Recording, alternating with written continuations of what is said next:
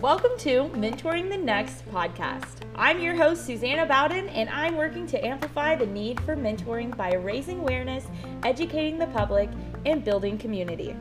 On this podcast, you will hear from rising professionals who tell their story and share about the mentors who helped them pave the way in their life and their industry. Together, we're going to throw it all the way back to when they got started, talk about the now, and even see how they are paying it forward to future generations. They say it takes a village. Now, who is in yours? So I'm sitting down with Panya Ampon, like tampon without the T. So we're gonna get to know you a little bit more throughout the podcast, but can you talk about what you do and how you help people?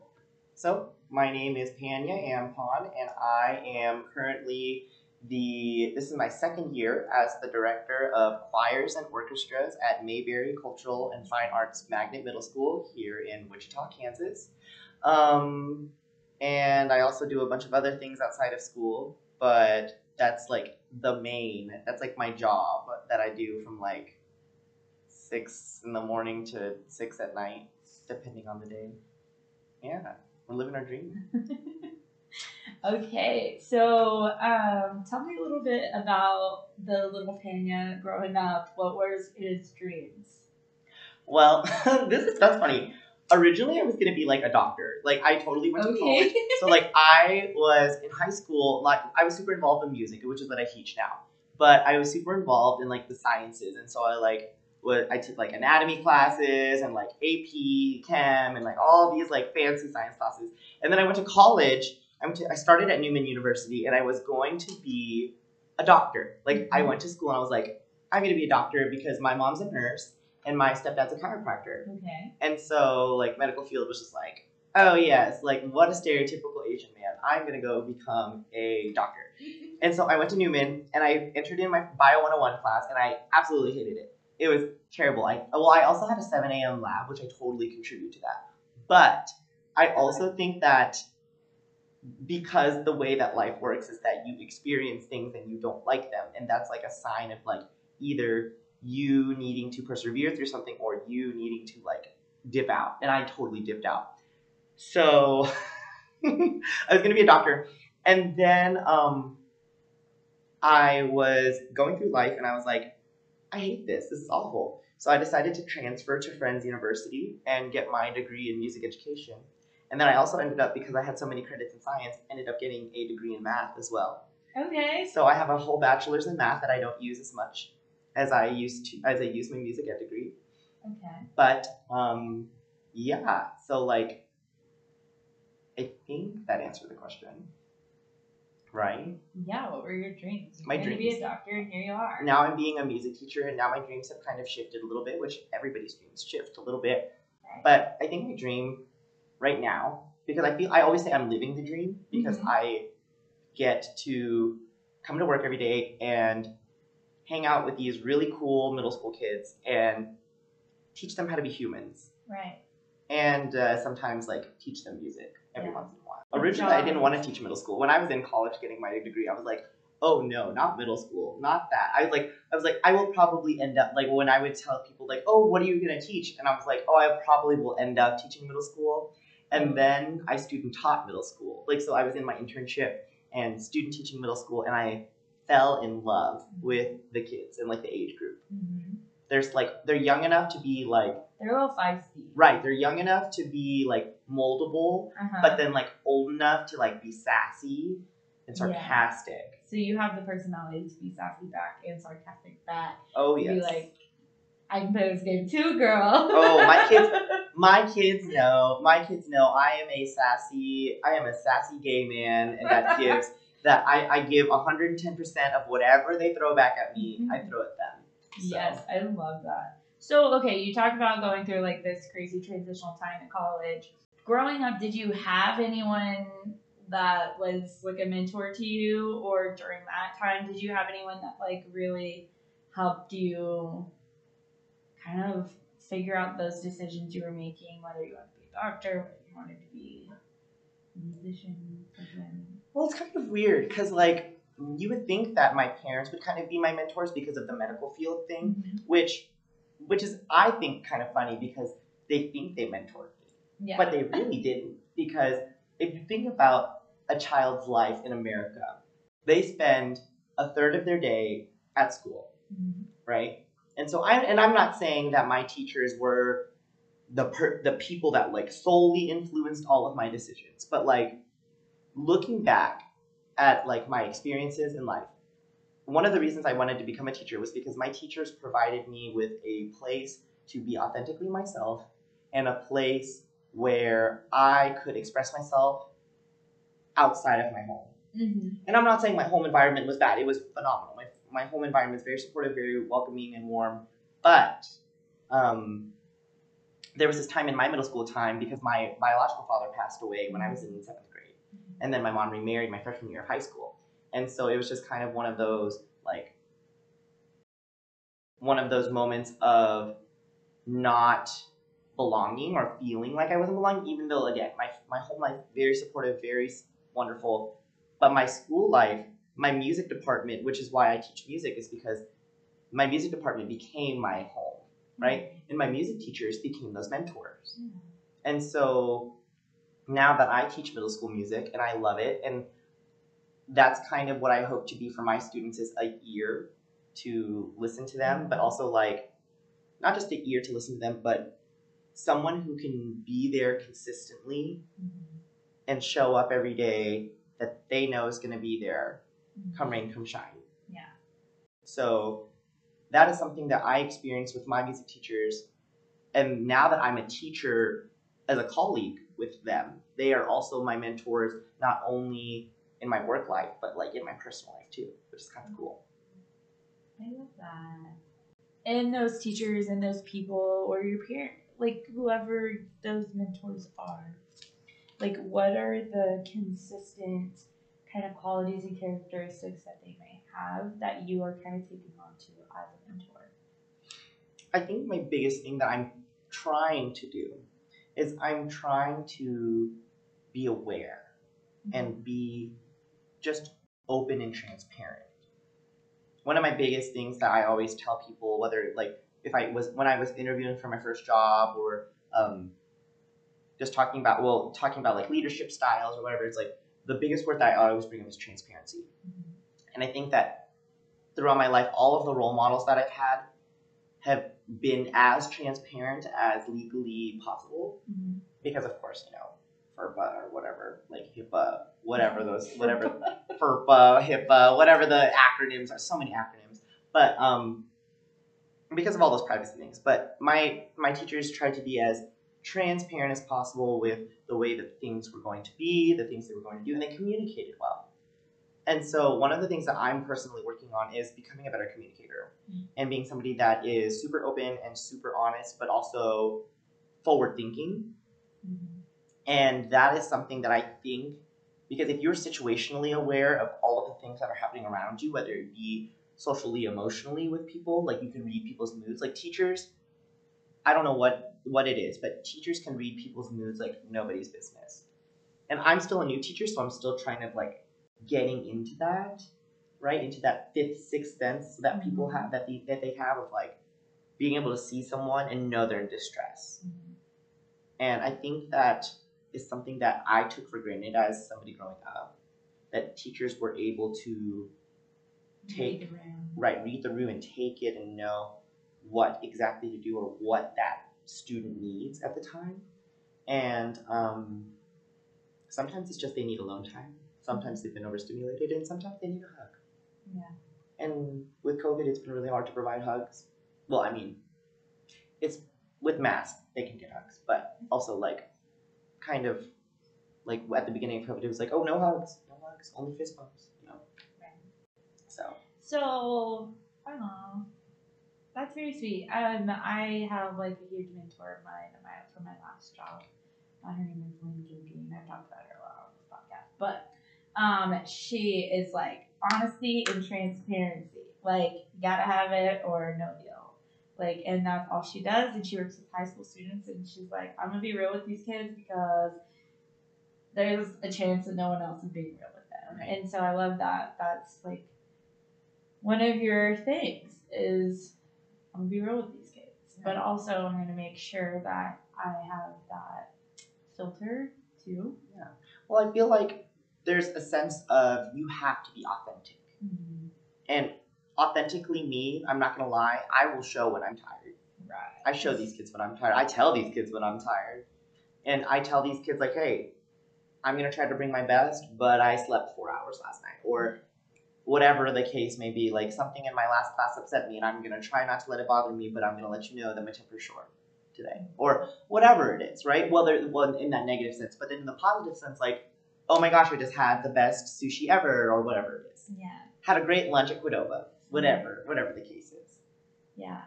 And that shows them that they can be real and authentically themselves as well. And that having that role model in person in front of them who is consistent, showing up every day, shows them that they can be consistent, showing up every day just as they are.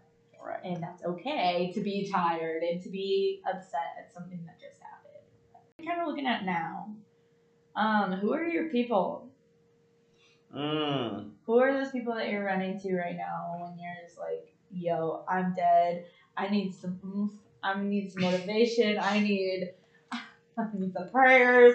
I don't know. Well, right now, so my Guidance. biggest, one of my biggest mentors happens to be in the classroom right next door. Is the Oh. band teacher. okay. She's been teaching for. Oh wait, this is t- year ten. Is this year ten for her? Ooh, she's gonna hear this podcast and she's gonna go. It's year nine or it's year ten. I don't remember. It's nine or ten. But anyway, so she's been at the school just a little bit longer than I have. I actually, when her first year at this building was the year that I student taught at this Okay. building. So it was just kind of like, but she's been a big mentor to me because we go to lunch together, we do all these kinds of things together, we collaborate all the time, but we vent to each other all the time. And she, but the one thing that she has that I don't have is experience mm-hmm. and for her for her work, like her word for me is like gold. Because the things that come out of her mouth and the ideas that come out of her mouth and the things that she does in her classroom inspire me. Mm-hmm. And so whenever i have an idea or i have a thought or i want to run something by her i'm like tell me this is a bad idea or tell me this is a wonderful idea or look at what i just did. And she is somebody who i go to legitimately every single day mm-hmm. and ask for help. And so I love that I have a mentor right next door. And then some other mentors in my life are my colleagues across like Kansas or Facebook or whatever it is. Like I can ask a question to anybody and they give me some legitimate answers or responses, which is really nice to be able to do because you can't do that in every profession. Mm-hmm. You can't just go next door or go like text somebody and be like, hey, what do I do? How do I do this? But teaching, people have been teaching for so long that it's hard to reinvent the wheel. But when you do have to reinvent the wheel, like somebody has already done it. So they say good teachers steal, and I definitely steal like everything. As a mentee right now, still, what what does that look like for you? Like, is it hard to ask people for help right now? Is it hard to be vulnerable and in a space of like, ah, I need that? I'm not gonna lie, it is. Um, I feel a lot of pressure on myself because I run two departments by mm-hmm. myself. So I run a choir department and an orchestra department, which is pretty. Which some people run like orchestra and band departments together, or some people run like choir and band departments together. But like, not a lot of people in this region of the Midwest run choir and orchestra programs together, and so that experience is kind of unique. And I think I have a lot of pressure being the trailblazer, in my opinion. And it's not necessarily like pressure from anybody else, it's just pressure from myself, internalized pressure to be the best. Right. And I think that I'm scared to ask for help because I want to be the innovator. I want to be the person who came up with something that is so extraordinary that other people want to use it Right. because the the role models in my life, like my current mentor that I was just referencing earlier, or the people who I learned to be a teacher from, they are innovators. Mm-hmm. They are the people that are blazing trails and pe- the people that people go to, that others go to to get what they need. Right. And even though I'm a young educator and I'm new to the profession, I want to be that person, but I also have come into this block of being a being a young educator who doesn't have the understanding yet of where to draw boundaries. Mm-hmm. But I think that's a struggle with anybody in any scenario or situation of saying no or Right. learning when to say no or how to say no. And I think that as a mentee, that's something I struggle with. Not necessarily saying or being scared to ask for help, but being scared to say no. Mm-hmm. Because as a mentee, if for example, if your mentor asks you to do something and you as the mentee are there and it's like, oh no, like I cannot physically do that, being scared to tell your mentor no is kind of like you feel like you're burning a bridge, but you know you're not. It's just like you preserving yourself Right. but you're but you feel like you've let somebody down. One thing that's been kind of interesting is we as a generation of being like young millennials mm-hmm. have kind of come from it of this like no we need to work hard we have this drive to work hard and be the best and be trailblazers Right. be these leaders and these people of the older generation don't necessarily see that they think we're worthless or they think that we don't work as hard sometimes Right.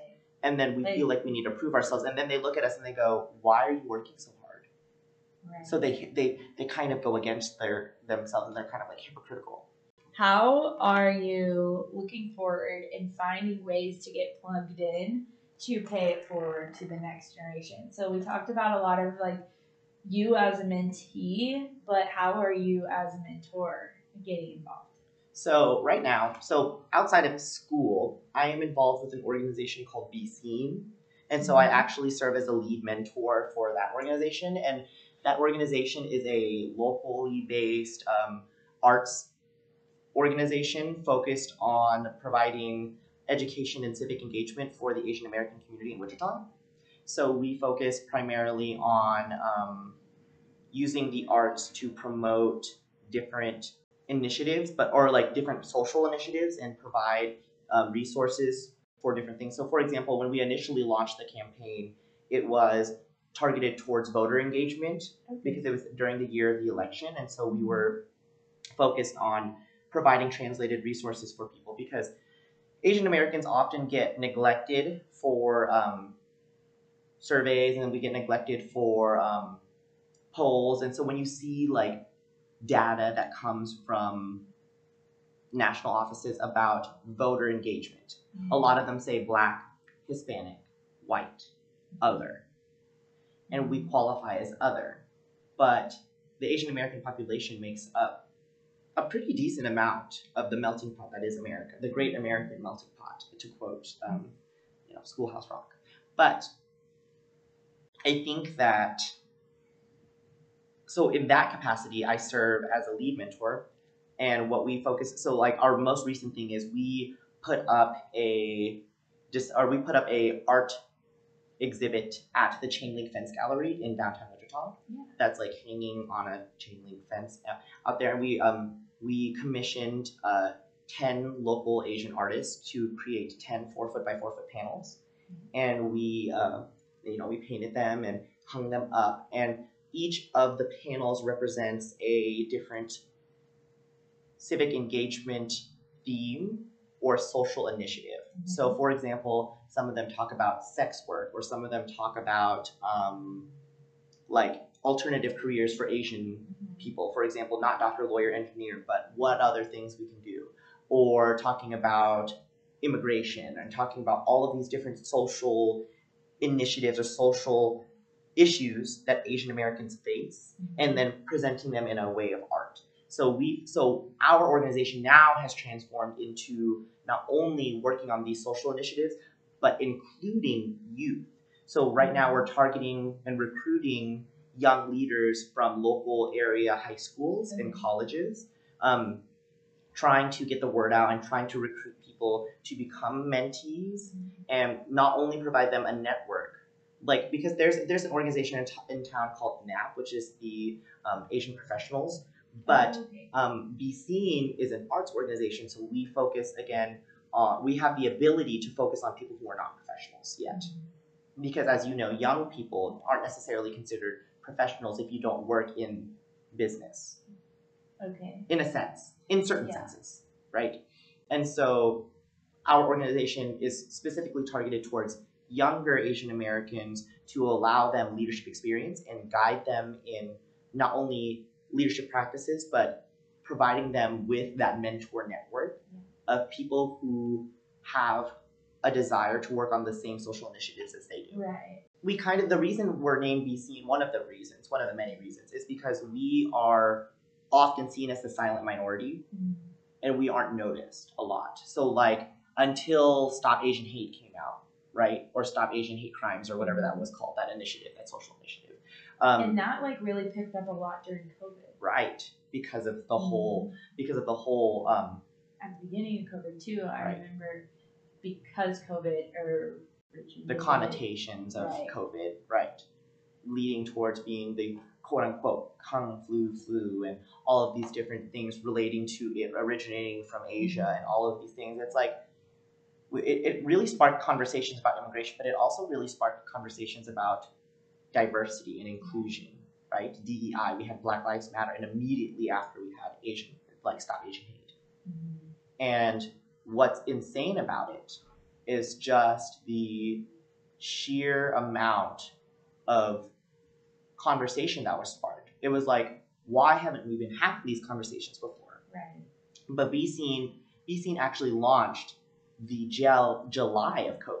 We actually mm-hmm. launched the July of COVID, which was not an act. Well, we were planning to launch the July of COVID. I mean, July of that year, of that 2019 year, or no, 2020, excuse me, that 2020 year. But then COVID happened anyway, and so we launched. We launched all digitally. And you said, okay, let's go. Let's okay, let's go, let's do it. And so it was insane because we launched. Ooh, that's a vacuum. We launched and it all just kind of spiraled, and we we just drove it because right. it, we were able to run a digital campaign Right. because especially because like all these conversations were already happening and so i feel like that really probably drove your like motivation to make this happen Right. this is needed Right for our for our, the voices of the Asian American community to be heard, but also for us as a community Right. to literally be seen, which Right. is kind of again the naming of it. i love that it's like become so much in so little time and developed so fast Right. okay so next um what else where else are you at in the mentor capacity as a mentor Um. So, well, I guess right now I'm working with Juniper Arts, and I'm working as a program facilitator at Juniper, and so um, we're interacting. Um, obviously, you know what Juniper is, but do, do people on the podcast know? who Juniper is? well i think they will know they will know. They will know because we will be um, Doing the interviewing things. Lisa next. Yes, so that'll be exciting. Um, yes. Well, anyways, we talked a little bit about it with Vanessa, who's done a couple workshops for the volunteers. So Right. So Yeah. Juniper focusing on providing a quality, inclusive um, arts education for juveniles or youth in the juvenile justice system. And so I serve as a program facilitator for Juniper Music. And so right now, what I do is I help with vocal warm ups and I also sing with the kids and and run programs. And so this this upcoming um, three weeks, I'm going to be teaching uh, what we call vocal improvisation. And so teaching the kids to explore all of the sounds of their voice, whether like they be ugly sounds or pretty sounds. There's really not an ugly sound. There are sounds that are displeasurable, but I think that beauty is in the eye of the beholder. And I want to teach the youth that it really is in the eye of the beholder, and any sounds that come out of our mouths can be perceived in ways, because perception is reality, but teaching them that they can be themselves and be free with the thing, the choices that they make Mhm. and kind of using that using music as that segue into that So I know that you probably are involved in more ways than just these two organizations. Um, but do you have any resources that come to mind when you think of ways that um, people, young professionals, anyone who's looking to be a mentor can get plugged in and involved um, here in Wichita specifically, well i or think Kansas as a whole? well i was going to say so that I brought it up a little bit earlier, but the Kansas Music Educators Association has a, a mentoring network, Mhm. and so they have different representatives for the different regions of Kansas. So they broke Kansas up into three different um, subgroups, and so one repre- there's a mentoring chair, and that person kind of disseminates uh, all the mentors and talks to those people within their region, and so or they pair the people up because they're pretty well networked. So I would say for those people one who want to get involved in becoming a mentor join an organization. Talk about talk to the people who are involved and see if that is an organization where one you want to invest yourself and invest your time. Because as somebody who is pretty involved you and myself included i've come to learn that it's not necessarily about who you know but it's about who knows you. And if you want to become a mentor or you want to become that person become that person and let people notice. I think that getting involved and getting in there and showing that you have things to offer others will provide you being will allow you to be that mentor because you don't necessarily have to mentor people younger than you. Right. There are people older than you that just haven't lived the experiences that you've lived or don't have that knowledge that you have. And so being a mentor to them is a totally feasible thing. Right. Um, so yeah, I, I like for music educators, the Kansas Music Educators Association is Kansas Music Educators Association is the association that I would totally have you join, get in, get involved. And I think that on the national level, you can also do that with that organization as well, NAFME, um, National Association for Music Education. Um, but for youth here in Wichita specifically, I think that getting involved in your honor societies, in your high schools, or going to your colleges and getting involved in like the Office of Diversity and Inclusion, mm-hmm. or going to your university and getting involved with campus ministries, or getting involved with those organizations in your area or in your community that are reaching out to you as a mm-hmm. person and start to get involved so that you can be the person to reach out to others. yeah I like that. Um, you you talked about um, it's not who you know, it's who knows you, and I really think about that a lot now because you're not the first person that said that on the podcast. So not to call you not authentic, but Yeah, you know, I stole it from my mom. I, so. I, I really like that because um, I look at the many times someone's like, well, let me introduce you to this person that I know. And that ends up being a mentorship opportunity.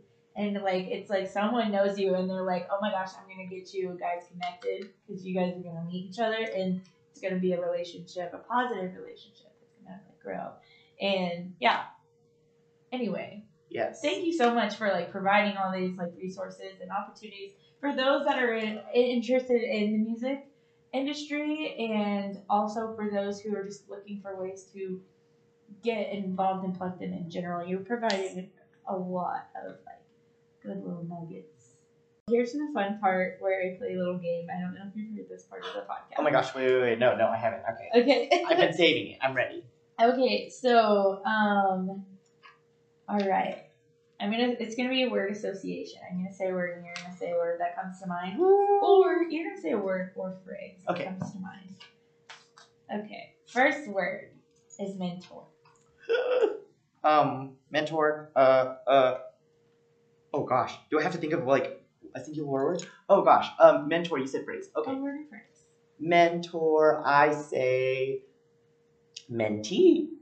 Community. Family. Love. Education. Teacher. Create. Art.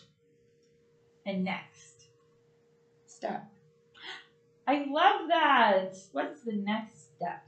All right. Well, thank you so much, Panion, for being on Pinion Anton by Canton. Yes. Um, I really appreciate it, and thanks for providing great nugs. And to our listeners, thank you for listening, and tuning in next.